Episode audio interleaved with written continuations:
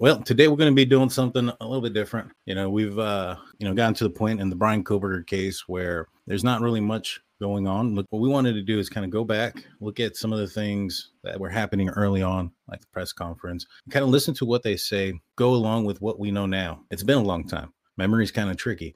Well, let's go back and look at some of those things and yeah, let's see. Uh, get a refresher of what came out in the beginning. Exactly. So let's go back to the uh, first press conference. Please hit that like and subscribe button and ring that notification bell. Also, if you do, guys can do us a favor, if you talk to anybody about the case or anything like that, like have friends that are interested in this, share share our podcast with with them if you wouldn't mind. We'd appreciate that. We're trying to grow the channel and you know reach and, and increase our reach. So we'd appreciate that. But all right, let's go back. Let's let's start this. This incident has shaken our community, continued to shake our community, and we continue to mourn for the victim. We will continue vigorously pursue the investigation and pursue justice in this case. It is a complex, terrible crime, and it will take some time to resolve. Today, we want to clarify what we know and where we're at in this investigation. Our primary goal is public safety and to get a completion of this case and bring someone to justice. We continue to dedicate all the resources this investigation. We've had 646 tips received, and all will be processed vetted, investigated, and cleared. So 600 plus tips. This is just, I think, like two days after the uh, after the murders. So already they're coming in pretty quickly. Let's continue this. What do you think? Wait, hold on. What do you think, Blue? About 600 tips in in, in a matter of days? Yeah, I mean, I think it was it's a lot of tips, a lot of good information, uh, or bad information. But I think at that time it was good information because there wasn't a lot of people like trolling this case. After a while, you know, that's when they started getting all the false tips. Right. No, I understand that, but you know, 600 tips in the first couple of days. I wonder what those tips were like, because obviously none of them panned out. It, it, took the IGG to discover who Bryan Kohberger was. I'm just kind of curious as to what kind of tips they were. Obviously, I, I, think there would probably be some that you know, people at the Corner Club, people at um, at the Sigma Chi party, uh, those places where any where any of the, the the witnesses or the victims were uh, the grub truck you know I, I, would assume some of those people would have tipped in saying hey i saw that person that night at yeah. this place you know what i mean but that's that's not i don't think that's 600 no, maybe, but uh, I think it would help them at least give them a timeline of where they were. That uh, those tips do eventually help a little bit. Yeah, true story. Let's continue this. We've done over 90 interviews in this case so far. Detectives are looking to develop any context um, content that would um, help us in this event. Anyone who has observed any not- notable behavior or has any video surveillance or can provide relevant information about these murders, please call our tip line at 208-883-7180. Or you can email the tip line at, and that is tip line at ci.moscow.id.us. Good afternoon. My name is Roger Lanier. I'm a captain over the operations division for the Moscow Police Department. My last name is spelled L A N I E R. Uh, I just want to first state that this tragic murder has shaken the community. It's been very hard for members of the community, and it's been equally difficult for our officers and for the investigators. We will continue to put all of our resources towards investigating and bringing this to a resolution. So right there, he said that this was, you know, extremely difficult to the officers and stuff. You know, these are officers that are trained into seeing some of the uh, you know, fatality accidents, some of the more gruesome scenes. You know, you have fatalities, whether they're accidental, um, homicides. I know that there's been at least seven years since one had occurred there in uh, in Moscow, but there had been other where a person had lost lost their life, whether it was by their own hand or drowning or uh, alcohol induced. You know, this scene was so gruesome that these guys and some of these guys that have had experience that have probably seen some more, you know, some of the more gruesome things in life. You know, it affected them. You know, and I hear things like, college students were in there cleaning it up or you know we're talking about this inside of that house and doing all this stuff i, I don't see it I, I, don't connect the dots there i don't see how not one of those college students that are supposedly there they don't freak out I mean, I think that they did freak out, man. I don't think that they that, that those stories are true because I mean, you can see that even to go to the court, they they um they didn't want to go. Bethany had to get subpoenaed. You know what I mean? They um, I think they're they're traumatized by it, by what they saw. Yeah, yeah, exactly. It, it, was something so gruesome that it, it, it affected these guys. If you go watch the celebration of life, where Hunter Johnson, Ethan's best friend, goes up there and he has a speech, you can tell he's he's he's still very shooken up. You know, he saw the scene and he had he had a hard time just lifting up his head. He was looking down the entire time, shaking. You know, holding back his tears as much as he could. And, and this had been some time later. You know, if, if this was like some fraternity kids, you'd have to think that some of them were, you know, were Ethan's friends as well, because, you know, that was what the rumor was, right? That Ethan got in a fight with somebody from his own fraternity or, or something like that. Yeah. If some of these guys were from the fraternity, they were from Ethan's fraternity too. Not one of them like freaked out. Not one of them wanted to help. Called nine one. You know, this guy or these people took out three three lives. You know, they weren't worried about somebody else talking. You know, I, I think you'd probably find somebody else unalive. Yeah, I definitely think you know for them not to talk about it if it was like one of the theories that are that's out there in the internet that it was one of the fraternity people we got an argument with or fight with. I mean, if it was that gruesome to the police, I'm pretty sure one of them would have talked. But I mean, I don't know. I mean, look look at the the defendant that's being charged. He's not talking. He's not saying a word. You know, so people can be strong. But in this situation, I just feel that you know, given how gruesome it was, I, highly, I find it highly unlikely a group of young people um, that all of them, 100% of them across the board, were so callous to have seen you know, or have known about a situation and not contacted law enforcement, not not freak out about it, not call their parents about it. Here's what we've determined so far. On the evening of November 12th, Kaylee Goncalves and Madison Mogen were at a local bar and were later at a food truck in downtown Moscow. They arrived home at approximately 1:45 a.m. on the morning of November 13th. Ethan Chapin and Xana Kernodle were at the Sigma Chi house before also arriving home at approximately 1:45 a.m. Two surviving roommates were also out in the community, and they returned home at approximately 1 a.m. and did not wake up until later that morning. All right. So first thing he said was that uh, Kaylee and Xana, or Kaylee and Maddie, I'm sorry, they arrived at 1:45. We know that it was 1:56 later. They changed that time in my opinion, solely because the Goncalves family was making a big, you know, thing about it, saying no, they didn't get home until 156. Now, the reason why, you know, you might, you know, hide or or keep certain details away from the public, or maybe even go to the, to the extent of bending the truth, is for the integrity of the case. For instance, the Scott Peterson case, his claim is that he went out fishing, and that while he was fishing, that his wife Laci Peterson was abducted. Police and media revealed where Scott Peterson claims he was that day. So after that, they found the remains of his wife and unborn son. Now, his argument is that because the media and because the police released that information, the real person that may have committed this crime may have dumped the bodies there knowing where his location was in efforts to frame him. So you, you have to keep some of those things close to the vest, you know, and, and it's not going to be always because of something that severe in that type of situation, but that is one of them. Another thing is you do have people that will come in and take credit for crimes they didn't commit. JonBenét Ramsey, I think, is one of the crimes that a lot of people have come forward saying that they had committed it and they don't know the details of the crime correctly. And those details are the details that aren't in the public, aren't in the media. You know what I'm saying? Yeah, yeah, no, they definitely have to keep part of it kind of hidden from the public. So when they take the trial, you know, they have what actually happened. They can recant with the defendant what happened. Um, yeah. Some of the details because there's, there's, a lot of I think what they call it copycat. No, not copycat. Uh, I can't remember what the person's called when they take admission credit? of credit of crimes. Yeah. Yeah, yeah, yeah. There's been a few of them. That's what I was saying. Like even the, in the JonBenét in the JonBenét Ramsey case, there's been a few people who've yeah. come forward saying that they've committed that crime. You know, any high profile crime, you'll find people that have tried to take responsibility or credit for it. You have to keep some things quiet in public that only the killer and only law enforcement would know. That way, in case somebody did come and confess to this crime and said that this crime happened between 2:30 and 2:45, well, we know that Kaylee was calling Jack and, and texting and leaving voicemails. Well, we know that she was alive after that. You can't say, oh, yeah, you know what? It, it happened earlier when you know and there's evidence that she was alive at a different time. And that's kind of why you keep that stuff a secret. You know what I'm saying? Yeah.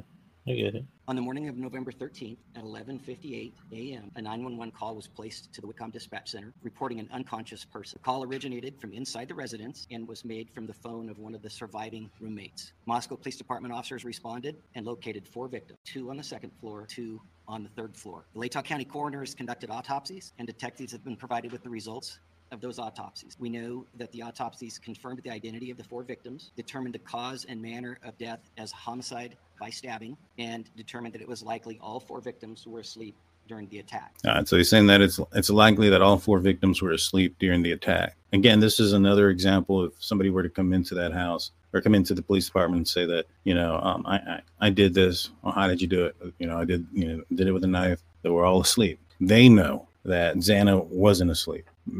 Well, maybe. I think this was within the first week, so they may not have had the, the download information about Xana being up at 4 a.m. or even getting the DoorDash item at that time. So, yeah, there's still piecing things together at this time. I think it said the two days ago, three days ago. Yeah, this was like yeah, this was like within a week, I believe. Yeah. Correct me if I'm wrong. I know you guys will. Let me know, you know, if you guys know because this just says a year ago. It doesn't tell me what date it is. I wish they would give me the exact date on YouTube. If they didn't know that yet, that tells me that they had evidence that would have made them think, or lack thereof evidence that would have made them think that somebody was awake. Make sense? Yeah, And that's if they're being honest. You know, we right now what he said is that that Dylan and Bethany went to sleep and they woke up later on that morning. It's not entirely inaccurate. You know, we, we have to put everything in perspective, right, as to when this person came forward, when that person came forward, when they learned these things, because not everything is learned at the same time, right? Or is up front. So I know that there was a DoorDash order that came in also, and that person turned themselves in and self-identified who they were, but we don't know when they did that. We know that that happened obviously prior to the arrest of Bryan Kohberger because it was on his probable cause affidavit, but we don't know, uh, like I said, is how much earlier before then. Some of the victims had defensive wounds, and each victim was stabbed multiple times. All right, so he, he felt that they were asleep uh, during the crime, had defensive wounds, wounds, and multiple times. Now, defensive wounds doesn't necessarily mean like there was evidence of uh, of the victim hitting or striking or scratching. Sometimes it is, but it's not always that. Sometimes it's putting your arms up and in that manner getting cuts on your on your forearms from trying to defend to, to defend yourself or on your hands trying to defend yourself. There was no sign of sexual assault. Investigators have determined two areas of interest within the city and have provided maps which are on our Facebook page and on our website. And these are areas that they have canvassed for additional surveillance video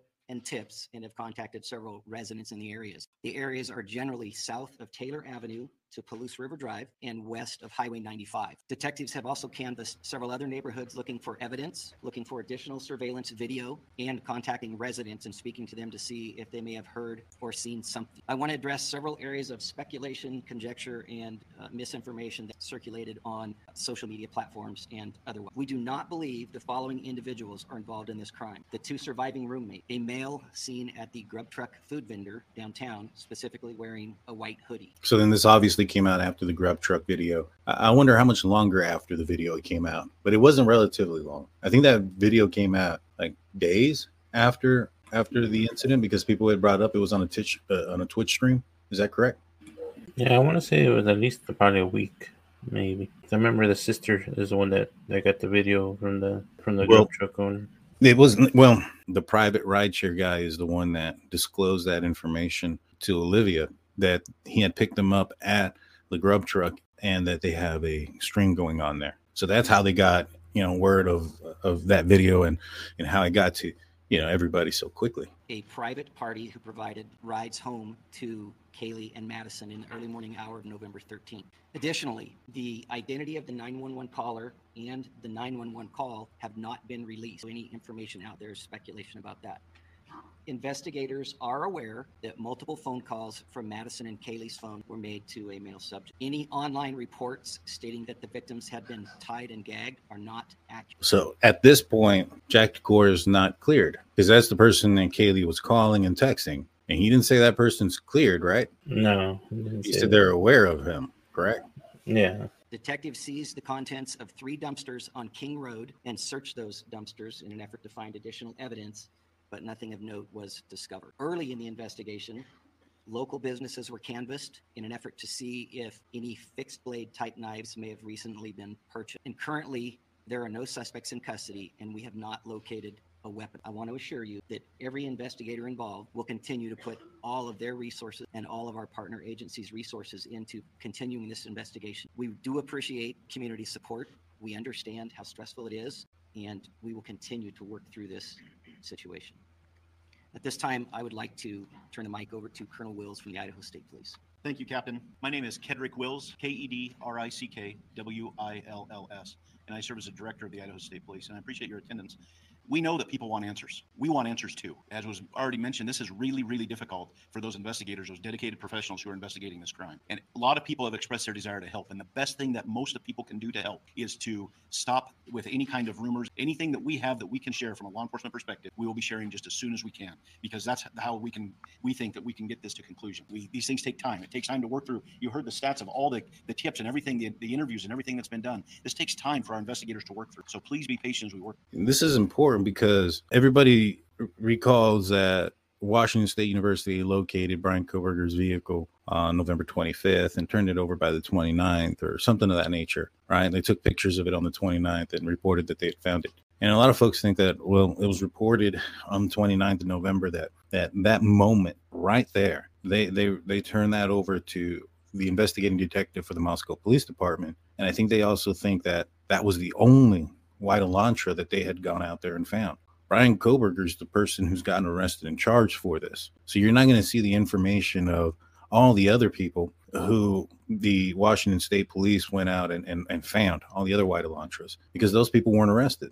They're not the ones that are being charged and arrested and, and you know about to go to trial for quadruple homicide. It's Bryan Kohberger. So all those people we don't know. So that white Elantra that they went and found on November 29th could have been one of many on that day that they found. I mean, think about it. They discovered it, you know, November 25th, and they didn't get out there till the 29th. That kind of tells you that if they had, you know, if they were going through all those white Elantras, you know, it took them that many days to get to it. Does that make sense to you, Blue?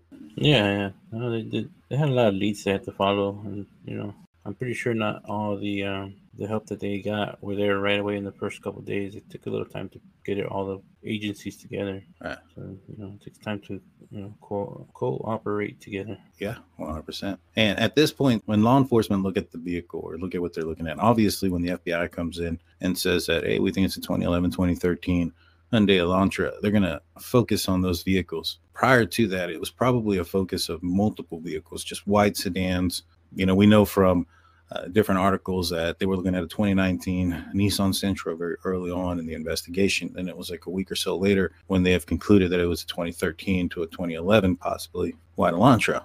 Well, up until that point, they're probably gathering all white four door sedan Elantras, and that's probably what makes up the 22,000 white Elantras that are in the vicinity. And we also have to know what that vicinity is. I don't think it's just you know Moscow and Pullman. I don't I don't think they have forty thousand people combined. Maybe they do. You know, to have twenty three or twenty two thousand of them driving a white Elantra, that's it doesn't make sense. So it's probably a, like a state, statewide, and Washington statewide. Those type of how many of those vehicles there are. I mean, they they even looked at the one in Eugene, Oregon. You know, based on the airmail article they were looking a, a, pretty good far distance away. So, with that being said, just because they had his name and, and uh, car information on the 29th doesn't mean they were looking at him on that day. Through this investigation, we owe this to these to these young kids, to these young um, adults. We owe it to them, and we are absolutely dedicated to make sure that that happens. Thank you. I'm gonna fast forward this to where they get to the questions. Yeah, I didn't even recognize until a little while ago the prosecutors there. Oh yeah, yeah, yeah. Bill Thompson's there. Yeah. Well, uh, well, yeah, they're going to be working. They're going to be working real close with police department and FBI on this case. So we're going to open it up at this time to about eight to um, ten questions. We ask that only one question is asked per person, please. Um, and I would also like to just see if there's an Argonaut reporter here um, I think it's only fair to give our student uh, reporter the first shot. Good afternoon. I'm Ted Williams, Fox News. Uh, you all have said that the, these uh, killings are targeted. Can you share with us why you believe they are targeted uh, killings? And uh, do you know who, if any, of the victims were the actual targets of the uh, killings? Um, as we stated earlier in the previous press release, uh, our press conference. We believe they're targeted um, because we take a totality of all the circumstances that we're looking at. Um, do we know any one person that it was targeted? Um, we're not uh, at, uh, able to say at this point in time um, due to our investigation, but um, we still believe that. Um, but we, like I said, we take a totality of everything that we're looking at. The reason why I think they thought it was targeted was, you know, we got to look at what they knew at the time. What they knew at the time was that Kaylee Goncalves had been broken up with her boyfriend recently. They knew at the time that uh, her boyfriend was at the corner club with her that night. They knew at the time she was calling him at about three o'clock in the morning, or up to about three in the morning. At that time, when you have the, the gruesomeness of the crime, you have a knife being involved, and there's no forced entry. You know, you're thinking, well, this guy might have access to the house. He's, he's a boyfriend, might have a key. So every indication probably at that point is pointing at that Jack DuCoeur, this was like some sort of domestic issue, family violence, right? Even the mayor came forward and said that, you know, this looked like some sort of crime of passion. I think that in the moment they may have said that this was a targeted event because they thought that based on on the information they had at the, at the time. But as you can see, they're already kind of walking that back, which means that it's it's not what they initially thought it was. They probably got some evidence to indicate that. Hi, Emma Epperly from the Spokesman Review. Um, I know you said you're not going to release who the 911 caller was, but um, was the killer the 911 caller? I will tell you no.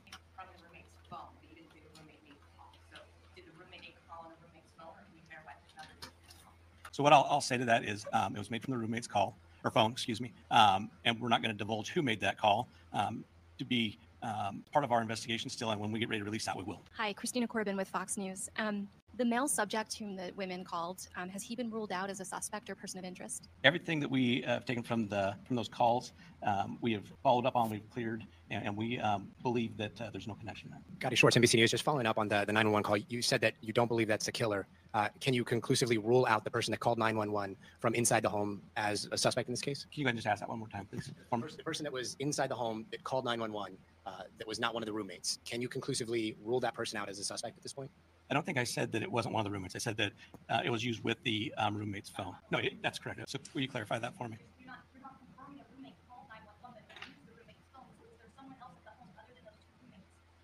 There was other friends that had arrived um, at the location.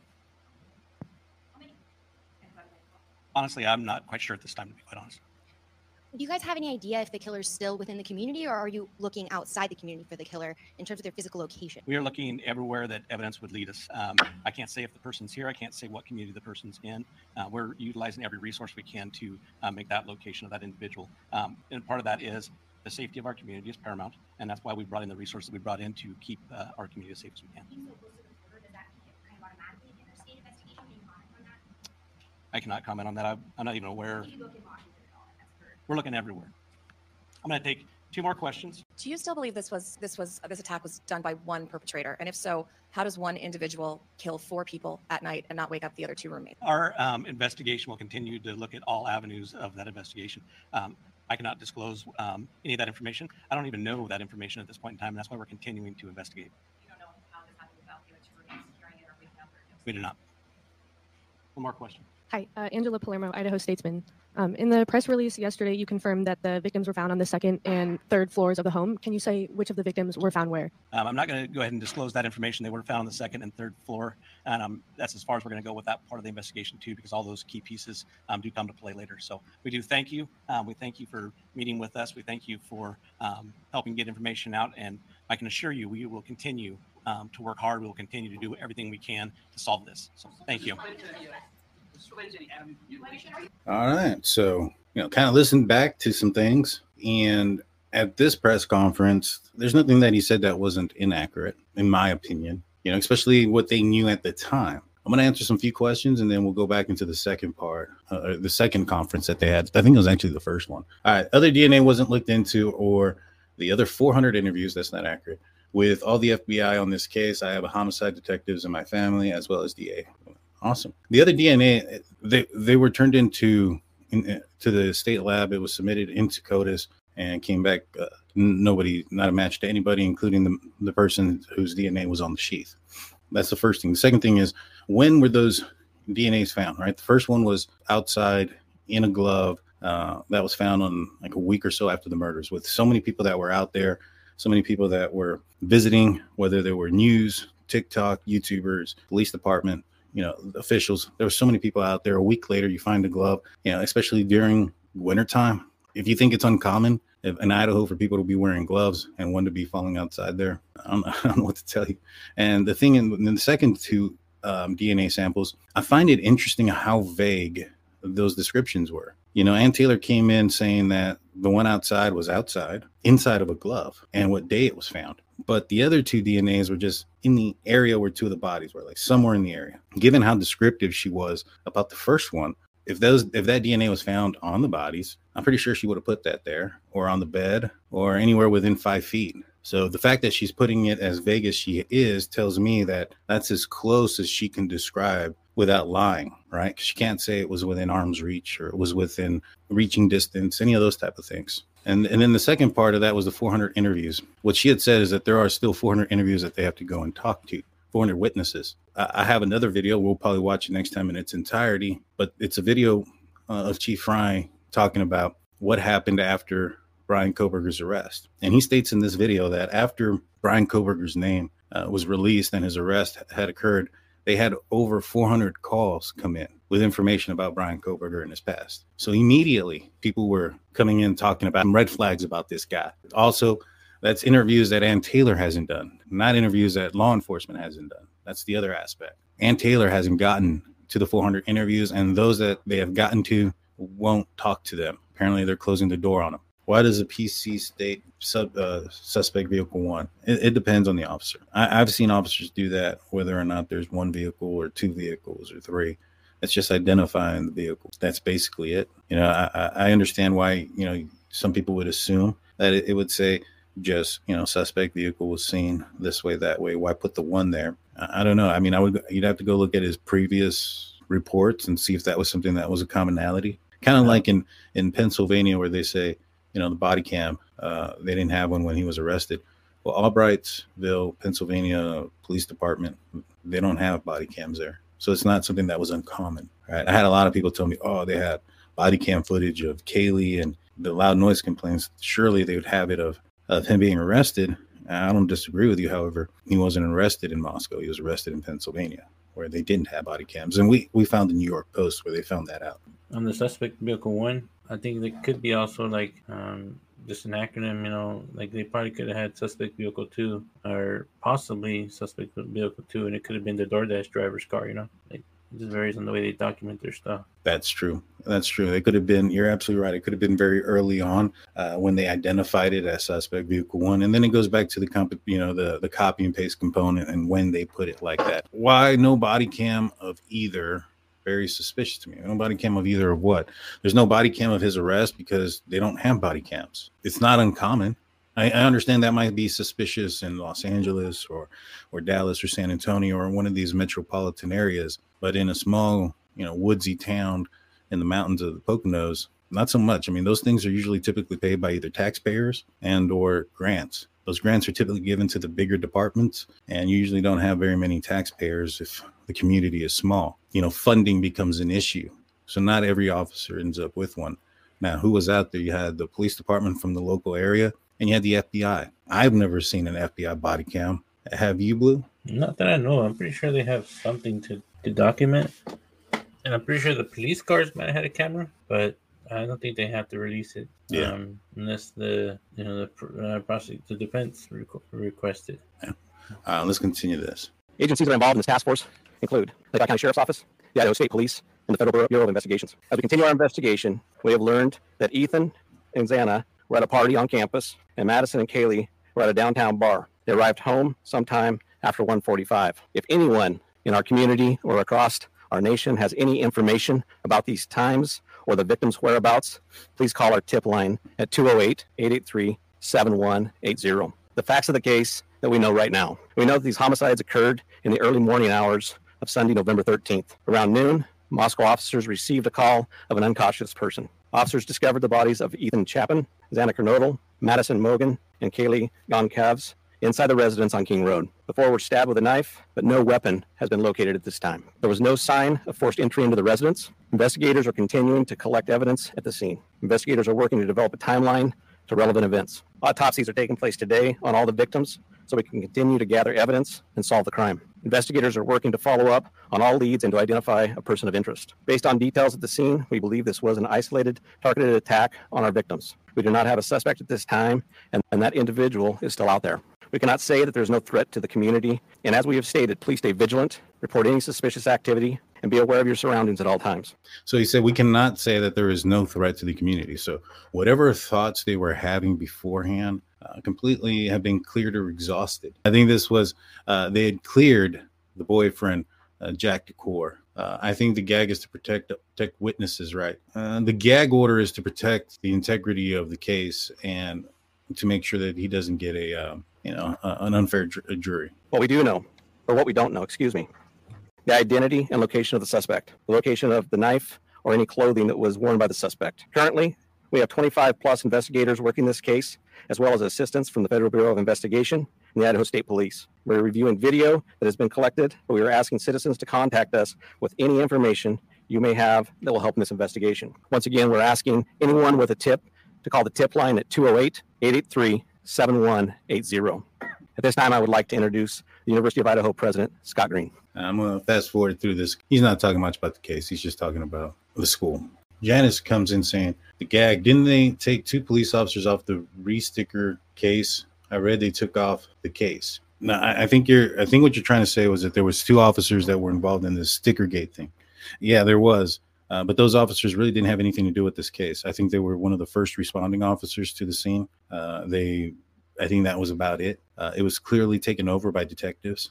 Their involvement, I think, was responding, and then I think they helped with tip lines and witnesses. It was the FBI that conducted the cast evidence. It was the FBI that finished the IGG and pointed to Bryan Kohberger was the FBI that picked up Bryan Kohberger's dad's trash out of Bryan Kohberger's family's trash bin and it was the FBI who ended up, you know, basically serving Bryan Kohberger on a platter uh, to the Idaho prosecutor and state pol- and police there. Now, I know that there may be some things that people question from the Idaho State Police, but you have to ask yourself, what is the involvement of those officers that have these questions? Were they really directly involved or not? And to be frank, those Idaho State Police officers really don't. I think one of them, Tolman, was at a uh, an autopsy. You know, I, have seen a lot of law enforcement officers at many autopsies, especially if they're um, younger and newer, haven't been there for more than a few years, and they haven't been to one because there hasn't been a homicide in so long. You know, I can see them sending an officer who hasn't been there, a detective, to go and watch.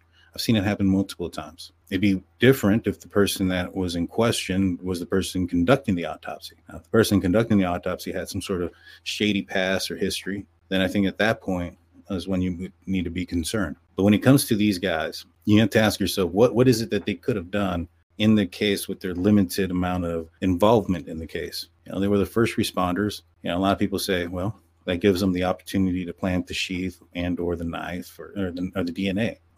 They would have been just wandering around with Bryan Kohberger's DNA with them to to wipe it on the sheath just in case. Law enforcement was out there for four days and they couldn't get Bryan Kohberger's DNA. If Bryan Kohberger is innocent, as many as many people say he is, then the fact that he was wearing gloves and cleaning baskets and and wiping things down was not something that happened because of the murders.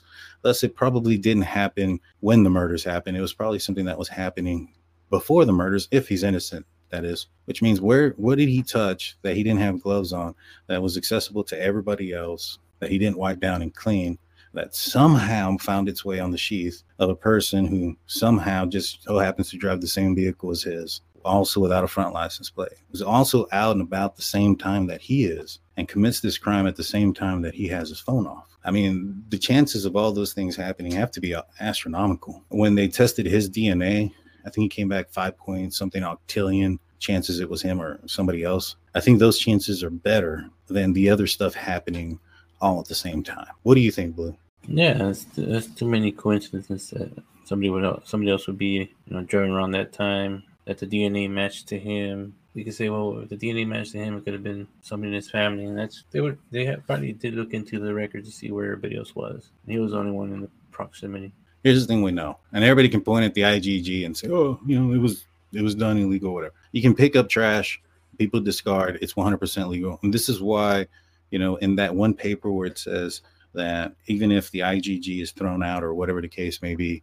the DNA falls on itself and you don't need to use that as a warrant. Well, that's because no matter what, that DNA pickup is legal. Now, just that DNA pickup alone points to the person being the son of Michael Kohberger. To anybody's knowledge and everybody's knowledge, and uh, is Bryan Kohberger's the only son of Michael Kohberger. So just that alone would give you the warrants for his phone pings, would give you the warrants for his locations, would give you a warrant for his DNA on his on his cheek, the whole nine yards. Which is why the IGG argument is futile. Which is why you know everything in this case just kind of seems to be going in a big circle.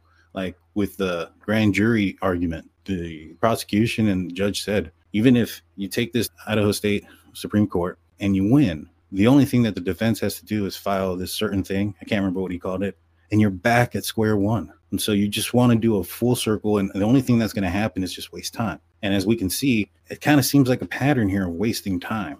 Pretty much what they want to do is just waste time to push the trial further, further back. I mean, that's that's what I see. I, I connect dots, I connect patterns, and those are the dots, and those are the patterns.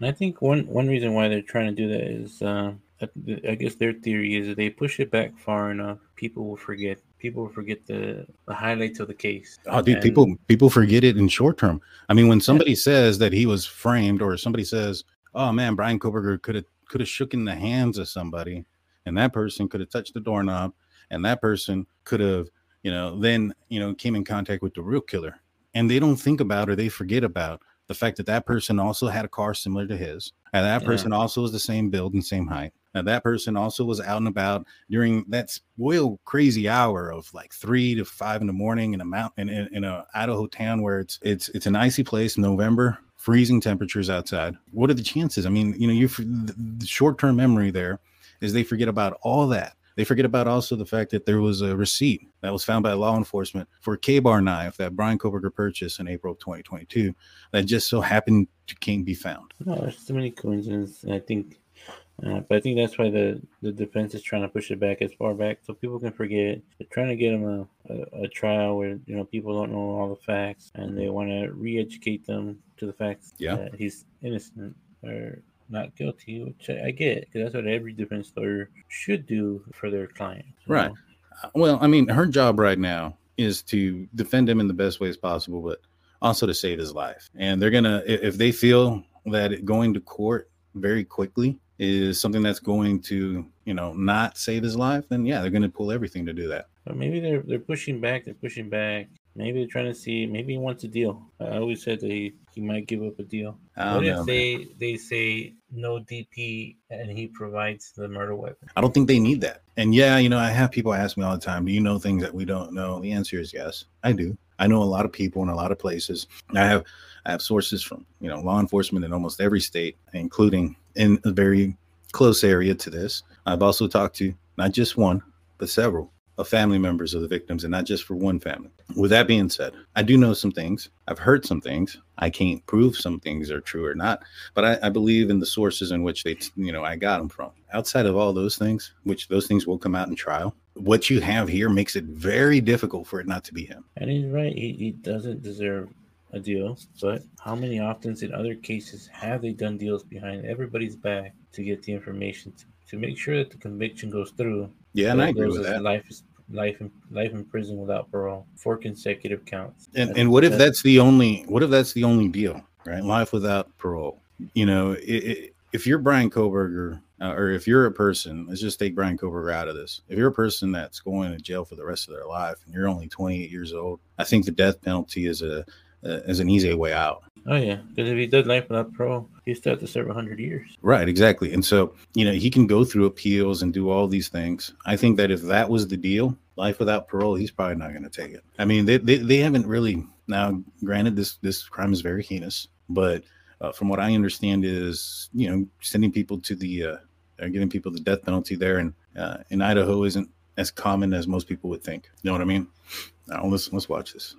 So at this time, um, I'm going to open it up to some questions um, that I'm sure you have, and we'll do the best we can to uh, answer those for you. Hello, Chief Fry. Thank you for having us. Um, this is Aman- I'm Amanda Rowley with Crime 2 News. Uh, you mentioned that there's uh, an indication that it's an isolated, targeted incident, and there is an individual somewhere.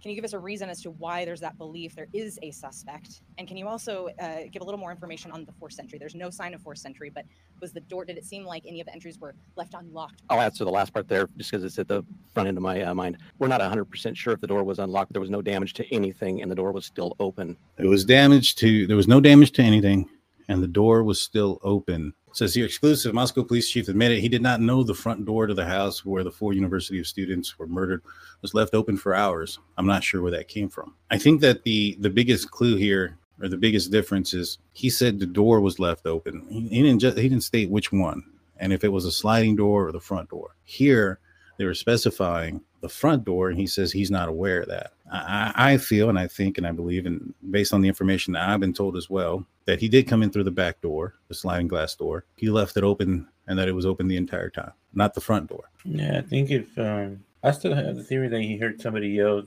for them to be quiet, right? And well, no, no, this is this is referencing. Oh, are you, you're talking about the glass door in the back? Yeah, the glass door in the back. All right, well, carry on. I, I know where you were going there. I'm sorry. Carry on. No, no, okay. And I, I think he rushed out and left it open. I mean, why would you spend time to try to close it, make more noise, and then potentially have the police come? You know? Right. And the thing is too from what i understand and i think there's got to be some sort of evidence for this whether you know there's no smudging on the back end of this uh, of the door which you would indicate where somebody would have closed it even if they're wearing gloves you would have seen smudging when other people have touched it and their oils being there from my understanding is that the door the glass sliding door was opened once and never closed again he opened it whoever did this and walked in and then went upstairs. And when they left, they left the same way, never touching the door. And from what I understand, it's because this person was was trying to not leave DNA behind. So the less times you touch an item, the less likely you're gonna leave your DNA behind. You know, I, I heard that, I got that, and then I look at the PCA and I see, you know, this huge trip that Bryan Kohberger made to go all the way around to spend an hour out of his way to get back to Pullman. You know, I, I had I had to think, why would you do that? And then I thought, well, police are probably checking the cameras into Pullman from probably about 420 to about five o'clock. And, you know, expecting that if somebody committed this crime and they lived in Pullman or had to drive through Pullman to get home or their destination,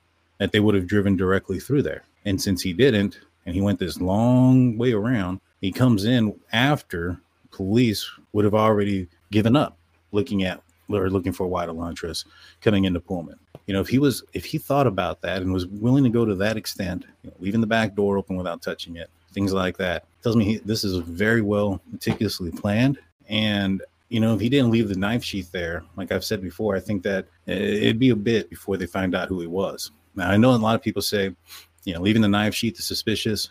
You know, you would have noticed it when he left the house. Um, BTK, you know, he had experience. He had committed multiple crimes by the time he left his gun at one of them. You know, he went in, the gun was a big part of the crime, and he left without it. Uh, he went back, found it, got it before anybody came and noticed, but he had left the scene completely and had to go back. I, I get it. You know, people say, "Oh, you know, how, how could you forget it?" You know, it's it's a dumb mistake. It is a dumb mistake. There's a lot of mistakes that were made. Just look at the way the guy was driving on that Linda Lane footage and from the probable cause affidavit. After four o'clock, after that door DoorDash item is received, whoever's driving that white car is driving kind of stupid. They're starting to make mistakes. Yeah, I mean, especially if you have a potential murder weapon in your car, you don't want to be driving like like a maniac and get pulled over by the D, DWI team. You know, even though by that time they'd probably be home, but yeah. And, and and the other thing is too, like if, if he was so meticulously like planning this, right? He planned this down to a T. You know, why are we so surprised that he couldn't have prepared his car, his vehicle, to limit the amount of DNA exposure or blood exposure it could have had. And he could have taken off his clothing if he wore a uh, protective gear. Uh, there's a, there's a case I think it's called uh, Chris Porco. He drove three hours to take the life of his parents. He he stood over his dad and struck him in the head with an axe, taking his life. Did the same to his mom. However, she didn't die. Now blood splattered everywhere. There was no evidence of anybody changing or taking a shower or any of those things, no forced entry. And he drove back three hours back to his college dorm. They didn't find any blood in his in his Jeep. You know, the reason why they believe that there wasn't DNA of, of blood or any of those things from his parents inside his Jeep was because he he was he worked in a in a veterinarian office and they did um, they did surgeries on animals and he was part of their team where he would wear protective gear for surgery to eliminate getting blood and, and things of that nature on on his person he used one of those bryan kohberger is trained on how to not leave your DNA behind at a scene and how not to take a scene with you. It's in forensics. You know, he took those classes up in DeSales. We've looked at the course study that he had to take. It's in there. It's all there. It's public record for you to go check. We put videos on it, so if you haven't seen it, uh, just go scroll through back. You know, if he was wearing some sort of protective gear or coveralls that were easily able to take off, and he had and he had prepared his vehicle beforehand because he knew he was going to commit this crime, and we see how much planning he went into after the crime, right, to drive around in the manner that he did and things like that. Why are we surprised that seven weeks later there's no DNA in the car? We are easy, some people are easily to believe that Dylan and Bethany cleaned an entire house in eight hours. You know what I mean, Blue? Yeah, I get it. Yeah, just throwing that out there. Food for thought. My first question, Yeah. if, you if you'd like me to read. No, I, I think I, I think I haven't. Um, in these cases, we take the totality of the things that we see, and they're, and they're very dynamic, right? And they're very big, and there's a lot of information. And we try to take that information, and some of it we can't share with you, correct? Um, but we try to take that information. We try to make the best educated decision we can. We uh, review that as a team with our um, detectives, along with our prosecutors, along with the university, and we try to make that best um, decision on that. So we, um, at, at that time, believe that um, you know there was no uh, threat. And our, our goal is to provide safety for this community. We are, that's why we're bringing in the resources we're bringing. We want it close to this, and we want to do everything we can to um, let the people in our community know that we care. We want um, them to feel safe. We want them to be safe, and uh, we're going to do everything we can to do that. Could add one more question. Um, you asked for videos to, or anything from the community to help put together that timeline. Uh, we obtained a copy of Twitch video, and family members of the Goncalves family were able to identify uh, Maddie and Kaylee in those videos at a food truck ordering food. Is the police department, our investigators, aware of that video, and, and has it helped put together that timeline? We are aware of that video, and it has helped. It gives us um, a time and space where uh, we know that um, two of our victims were, and that helps us a ton. And we'll continue to follow up all leads that we can and um, continue to gather those. Any indication of a party at the home that night? Um, and I'll, this will be the last one. Okay, I understand. Um, not that we know of, not at the home. Um, we know that the other, um, me get the names exactly right here. We know that um, Xana and um, Ethan were at a different party on campus. But, but that timeline will still help us if other people know about that. Chief Fry, John Webb with KHQ. Um, on September 12th, uh, there was a vandal alert that was sent out about a potential stabbing threat on Paradise Path. Does this have any connection with what we've seen so far? Not that we know of it, but we're following up every lead. Every piece of information we get, we are following up to ensure that um, nothing has gone unturned. We want Hey, Blue, don't you think that what he just said about a potential stabbing that had occurred and investigated, don't you think that person would be a better fall guy than Bryan Kohberger? Yeah, because of the crime that he committed. Right. And this just goes to to say that that even early on there were other people that probably um, would have fit the crime better if you just looked at it from uh, you know records. When Bryan Kohberger didn't have one, he was a PhD student in criminology. You look at this situation where there's a guy that was threatening people with a knife. You had another guy couple of days after the murders, or a couple of weeks or, or a week or so, he he attempted to stab his wife and he stabbed himself. He ended up getting arrested. He had cuts on his arms and things like that. And he lived about four or five blocks away from where the 1122 King Road residence was. You know, he's a better fall guy in my opinion. Then you also have Brent Kopacka, who's taken out by by SWAT. Now there's a big question mark there whether or not SWAT did the right thing, if it was legal, not legal, this that. But let's just say if it wasn't and they did it wrong, because obviously law enforcement does everything wrong. You can't get out of that. Wouldn't you think that you would pin the Moscow case on that one guy? That way, if you whatever you did do wrong is getting shadowed by that instead. Just what I'm thinking. If you're trying to commit something where like you throw the blame on the, uh, if you're trying to frame somebody, that would be more the ideal person. But they probably had a strong alibi. Okay. like, if you would have to. the thing for me then and, and i get what you're saying there you know maybe they had a strong alibi they know where they were and and bryan kohberger he didn't have an alibi. How, does moscow police department know what that bryan kohberger was just driving around that night with his phone off? How do they come up with that information to say he doesn't have an alibi to prove that it was him? It doesn't make sense. Now if they've if there's dna his dna is on the on the sheath and it was planted there though that had to be planted pretty pretty early on in the investigation don't you think? Because idaho state forensics there's pictures of them. Are the ones that collected that that piece of uh, evidence and sent it to to Boise. So it wasn't in in Moscow, and they're the ones that found the DNA profile and created the STR profile, which was then sent to Othram so that they could do a uh, IgG genetic tree to try to figure out a potential person of interest. And as they were doing that at the same time, they were doing their investigations. Once their investigation was exhausted, the FBI was then, due to you know because of their policy, was then able to get involved, and they concluded the IgG. Continue this. want to have um, the individual identified um, who is the suspect of this eventually. Um, so we are literally looking into every aspect of everything.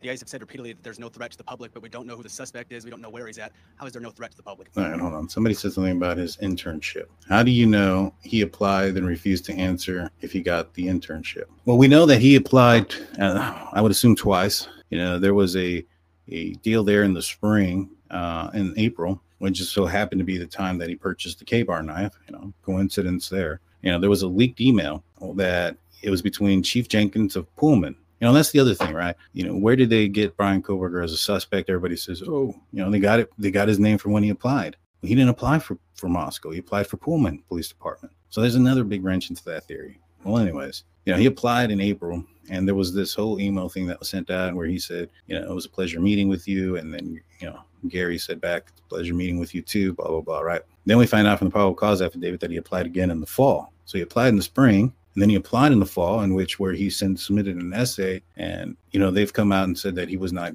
given the position in the fall either. So he was he had applied twice, and two times was denied. And again, it was for Pullman Police Department, not Moscow. Well, that's kind of an unknown. Like I said, we took the information that we had at the time, um, but we do need to be aware the individual is still out there, right? Uh, we need to be vigilant. We need to uh, watch out for our neighbors. We're a community policing um, community. We've said that um, for years, and it's a community that watches out for each other. We need to continue to do that until we can um, close this off and make an arrest. Why has there been such limited information over the past couple days? I mean, we're almost four days into this. Why has it been so limited?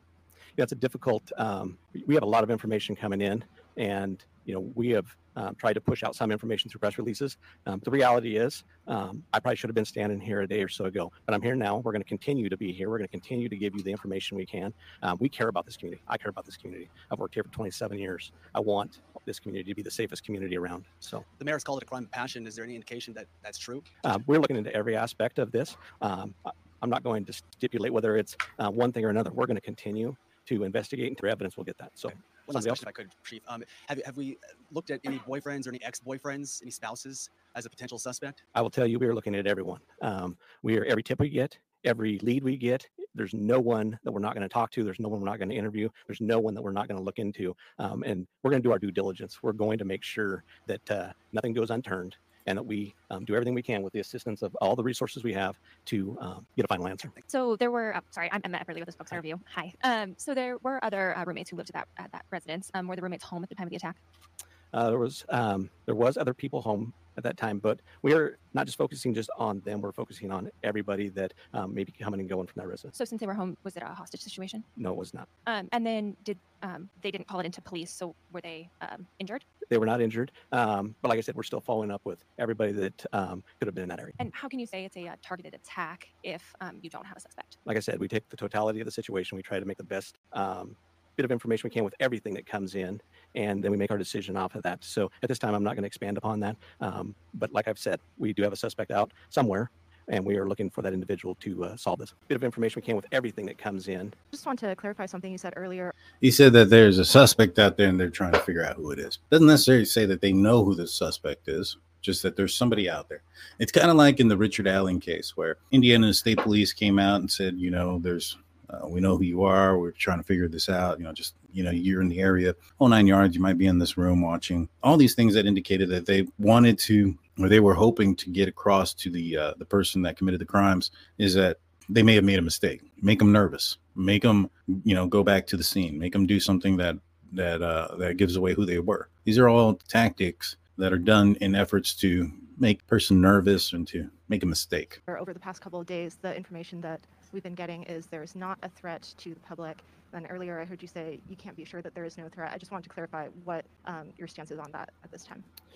So we, we did believe we still believe it's a targeted attack, but the reality is is there's still a, a person out there who committed four horrible horrible crimes. So I think we got to go back to um, there, there is a, a threat out there still possibly. We don't know. We don't believe it's going to be to anybody else, but we all have to be um, aware of our surroundings and make sure that we're watching out for each other. Okay, and then one other follow-up. Um, I know you said when the call came in, it was for an unconscious pers- person, and also that was a stabbing. It seems, just from an outside perspective looking in, like that would be um, not the first thing a, a person calling in would think. You- You're right. Um, but the report that we got was that it was an unconscious individual. It wasn't until our officers arrived on scene, uh, went in to do um, caregiving check on the individual who was unconscious that we um, found the scene that we found. Okay, thank you. Hi, Heather Roberts with ABC News. Just to follow up on what she asked. So the other two roommates were there at the time of the attack? All the information that we have from our investigation is that yes, they were. Okay, but they were unhurt. That is correct. So is there any explanation as to why it took so long then for someone to call 911? You have surviving witnesses to an incident at three or four in the morning and the 911 call didn't come until noon? I don't think I ever said that they were witnesses. I said they were there. Um, so, you know, we don't know why that call came in at noon and not um, in the middle of the night. Would have we loved for that to have happened? Yes, but that, that's not how it took place. So um, we're, that's why we're investigating everything still to try to pull all the pieces together. Were they one of the people, were they the 911 caller? Um, at this point in time, um, I'm not going to divulge who our 911 caller is, um, just because I want to keep the um, integrity of the investigation at this point. Okay. Okay. And last question: Are you able to tell whether the same weapon was used on all four victims? You know, that's why we're having the autopsies done. The autopsy will confirm that and hopefully collect um, some evidence for us, um, even from from those. That's why you do um, the autopsies is to try to be thorough and try to gather more. So um, we'll leave that. That that that would probably be something that would come out later. Excuse me, Derek Shug, Fox News, Fox News Digital. Uh, was there anything missing in the home, or were the purses still there? Any robbery attempt, anything like that? Nothing that uh, we have identified. And I'm going to take about two more questions. All right. Hi, I'm Tim with the Daily Evergreen. I was just wondering, um, were the two other individuals present at the home when police responded at noon? Yes. Uh, Chief, if you don't mind elaborating a bit more on those those two people, what was it two people? Um, what have those people shared about the circumstances of that night, what they saw or didn't see? Well, I'm not going to um, go into what they shared um, that night. Obviously, that's part of our investigation. That's part of the information that we're trying to um, build our complete story with. So, um, at that, as far as that goes, we're not going to go any further into um, what they what they know, and what they don't know. Well, he didn't say they slept through it. He says that he's not going to talk about what information they shared about that night. I don't know. I thought he said they slept through it. Everybody keeps telling me that Chief Fry said they slept through it. Maybe he did. I didn't read it or I didn't see it. In these two press conference thus far, I haven't heard him say they slept through it. Didn't see. Well, I'm not going to um, go into what they shared um, that night. Obviously, that's part of our investigation. That's part of the information that we're trying to um, build our complete story with. So, um, at that, as far as that goes, we're not going to go any further into um, what they what they know and what they don't know. How many? were- How many were there? Um, we believe two. Have you looked into the social media accounts of all the different victims? And do you, uh, we understand that one may have had uh, an account linked to um, her uh, Instagram account. Uh, have you looked into those accounts? Have you seen any sort of threats made to any of the individuals? So we are looking at all um, resources. You know, we got, like I said, the Bureau of Investigation helping us. We got our detectives, our forensic detectives looking into that. We're trying to pull this whole picture. We're looking at everything that we can look at, social media, etc. Um, so to answer your question, yes, we are. Were the victims all found in one part of the house?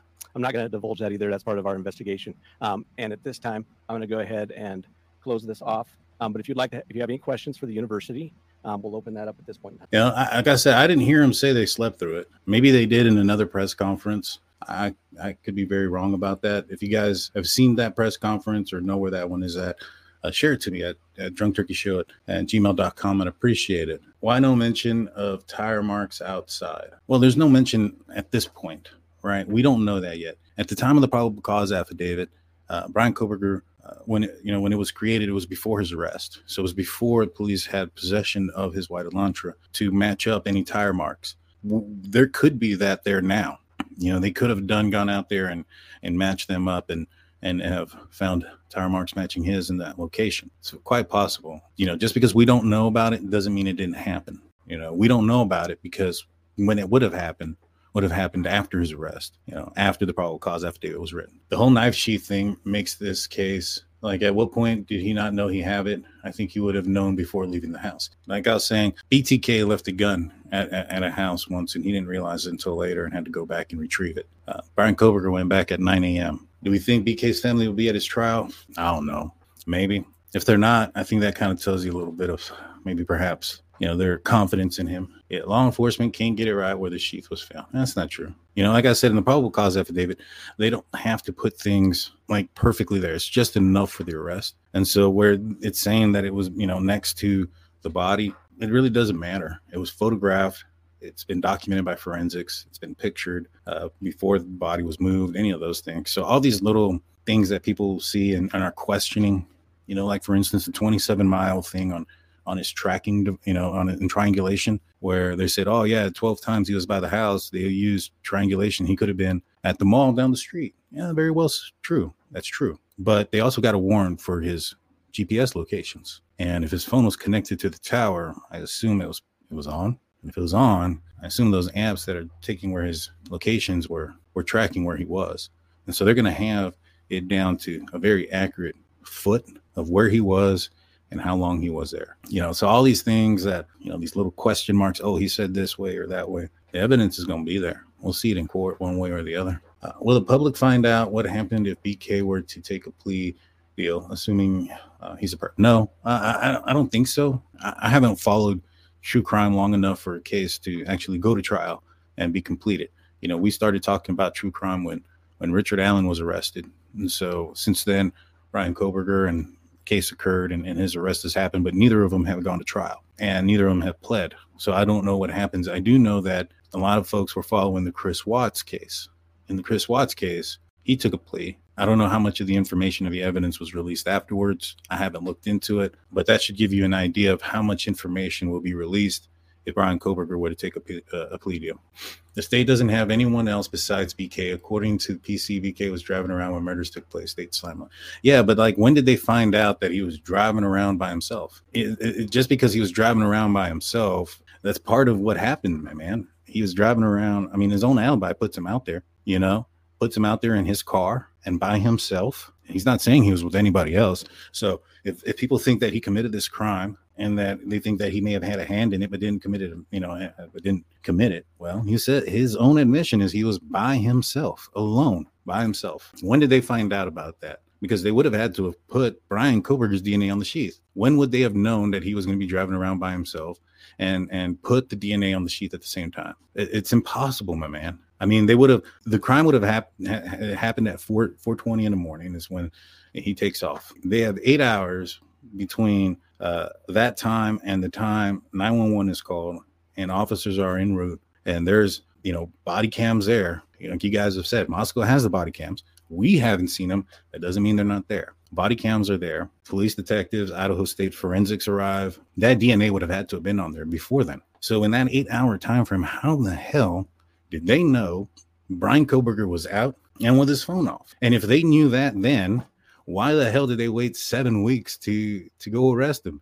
The stuff that they needed for his for the warrants uh, weren't anything crazy. I mean, they expanded the warrant for the uh, cell tower, right? And they they showed that his phone turned off at 247 or wasn't connected to the tower, and that it reconnected at 448. Right? You have that. You have that there.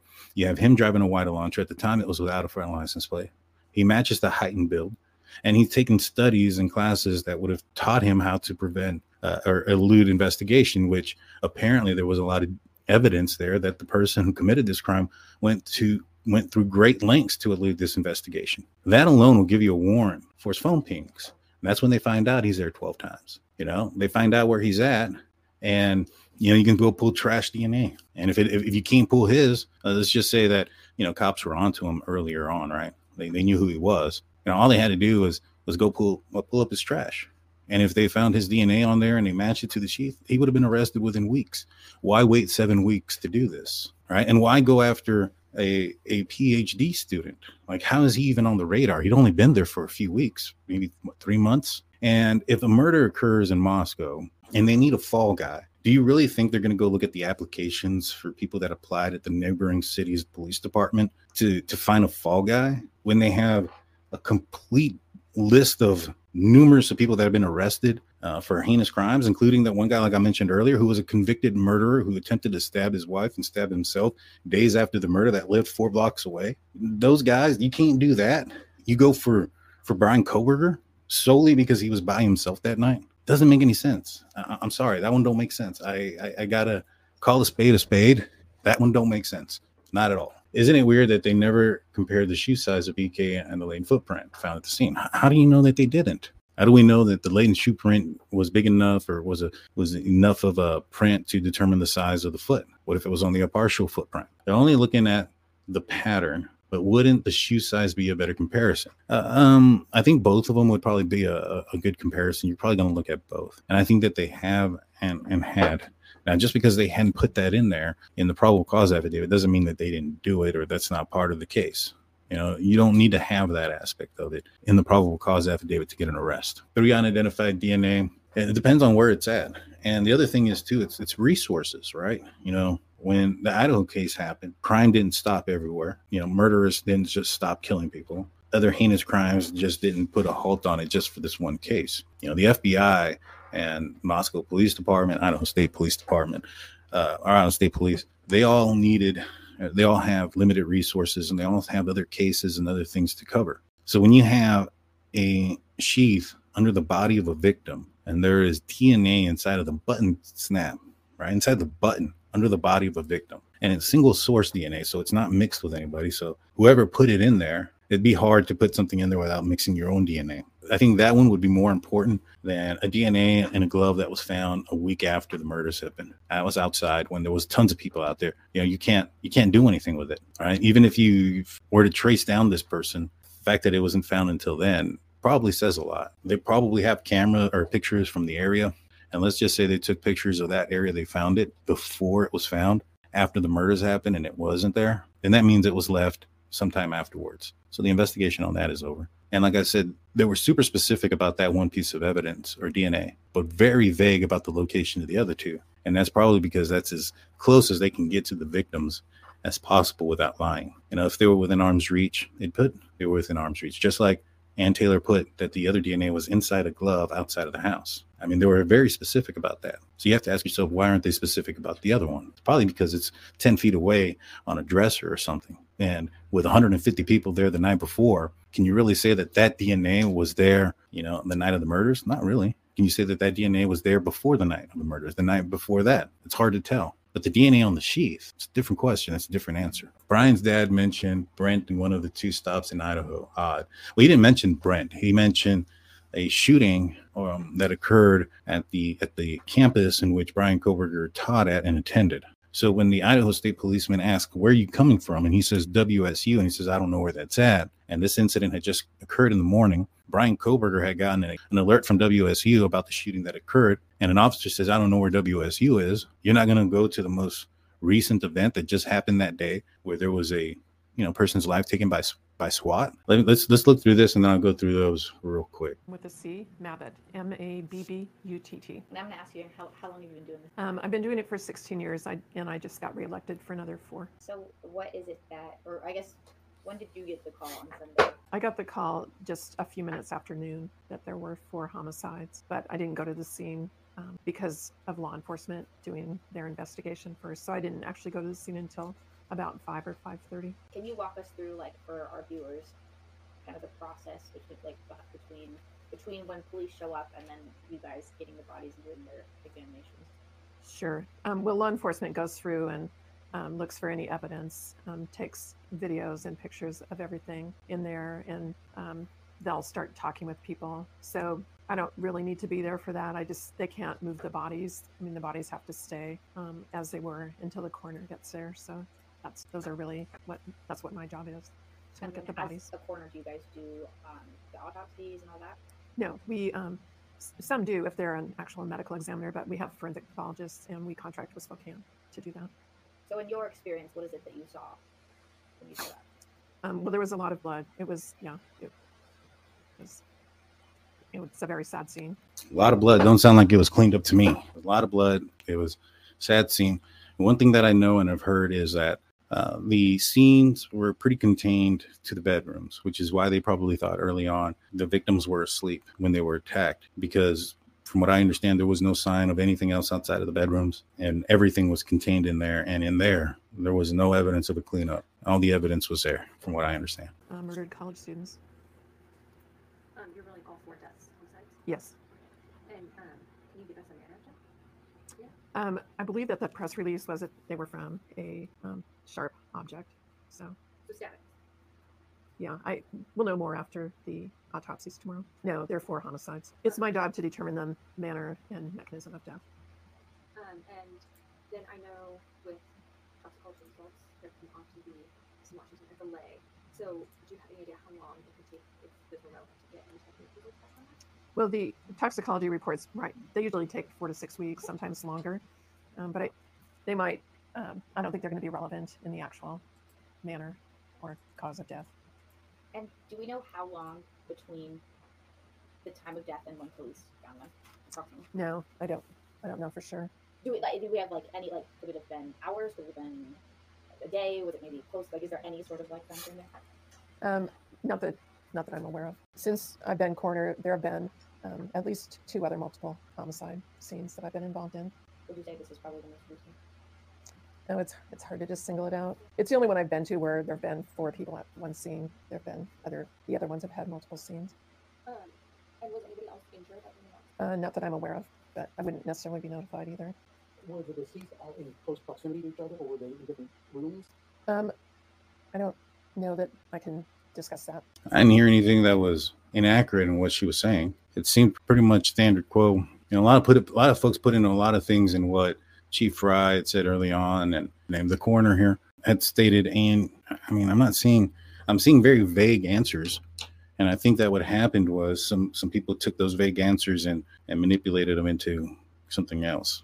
Yeah, it's it's not that. But that's all I got for you guys today. I hope you guys like this show. It's a lot longer than I anticipated, but I thought it was all good stuff and good information to put out there. Uh, everybody has an entitlement to their own opinion, so please be nice in the comment section to each other, um, even if you don't, you know, you think one way or another. Uh, please share this with anybody that you know that talks about the case on, you know, wants information on the case. We appreciate that. That being said, I'll see you guys tomorrow. Peace.